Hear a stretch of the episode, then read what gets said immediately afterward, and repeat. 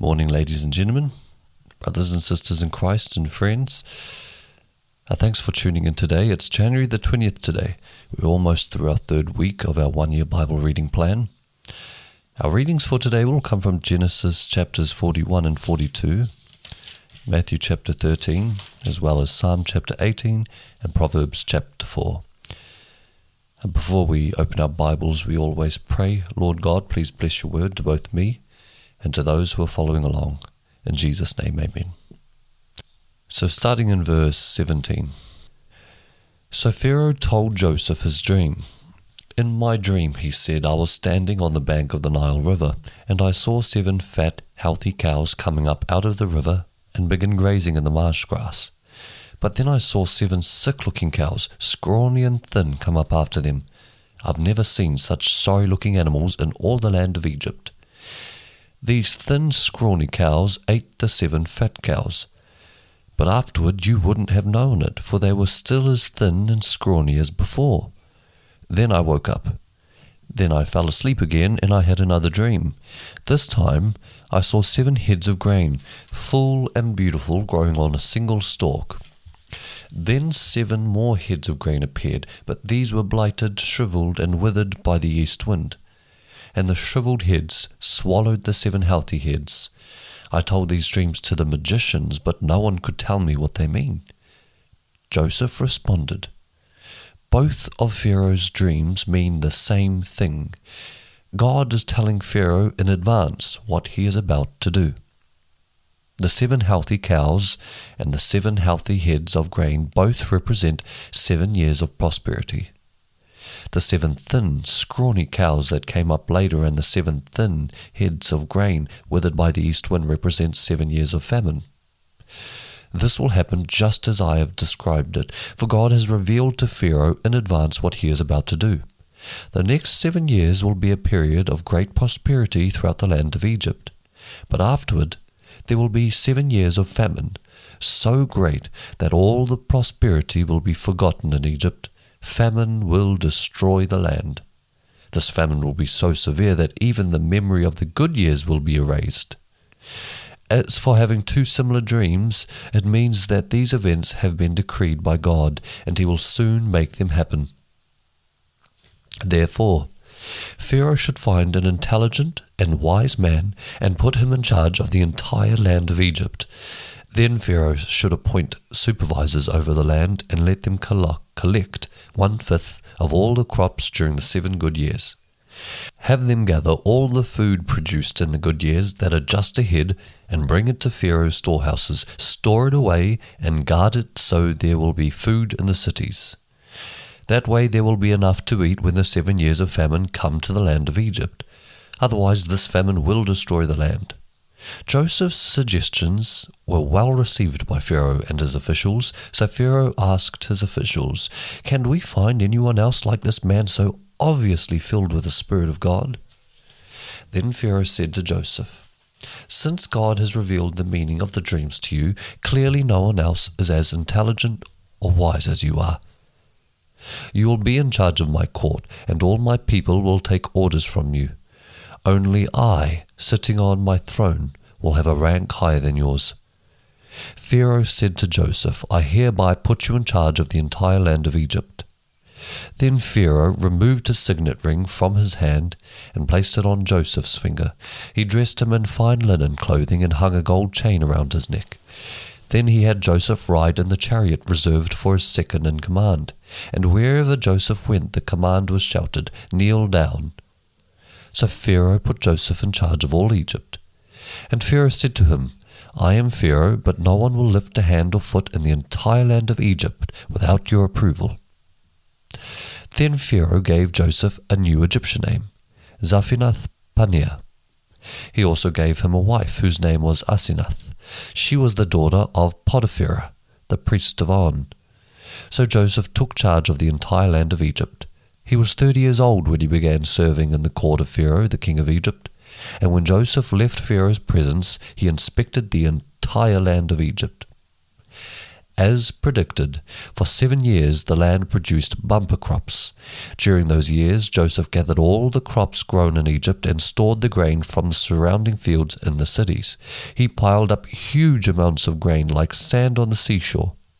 Finally, he stopped keeping records because there was too much to measure.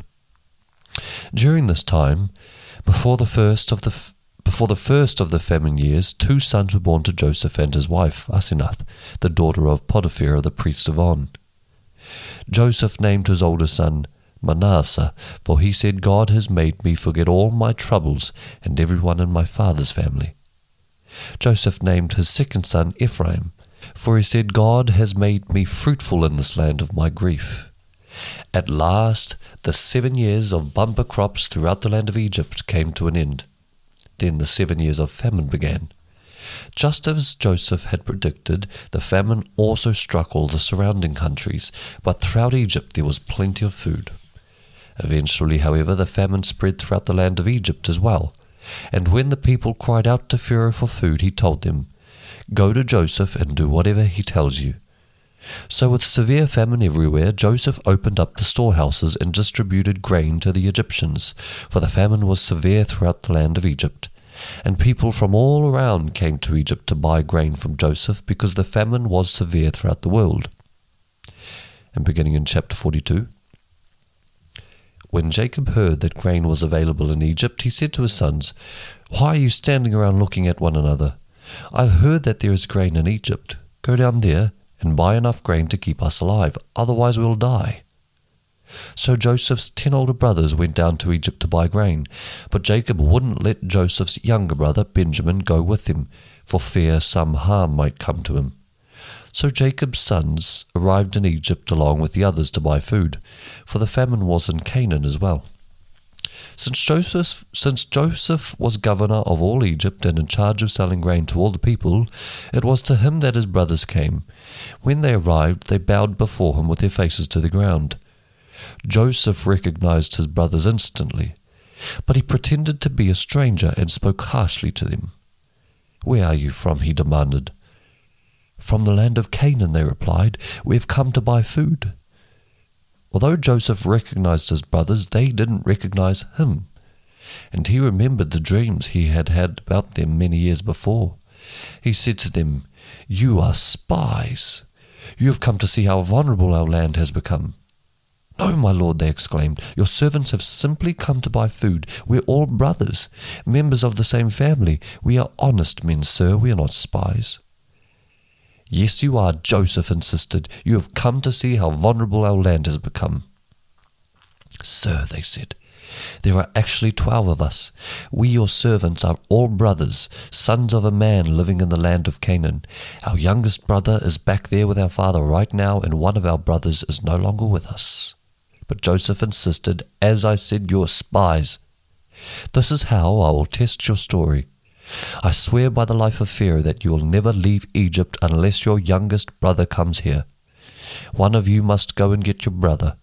I'll keep the rest of you here in prison, then we'll find out whether or not your story is true. By the life of Pharaoh, if it turns out that you don't have a younger brother, then I'll know you are spies. So Joseph put them all in prison for three days. All right, our next reading uh, is from the Gospel of Matthew.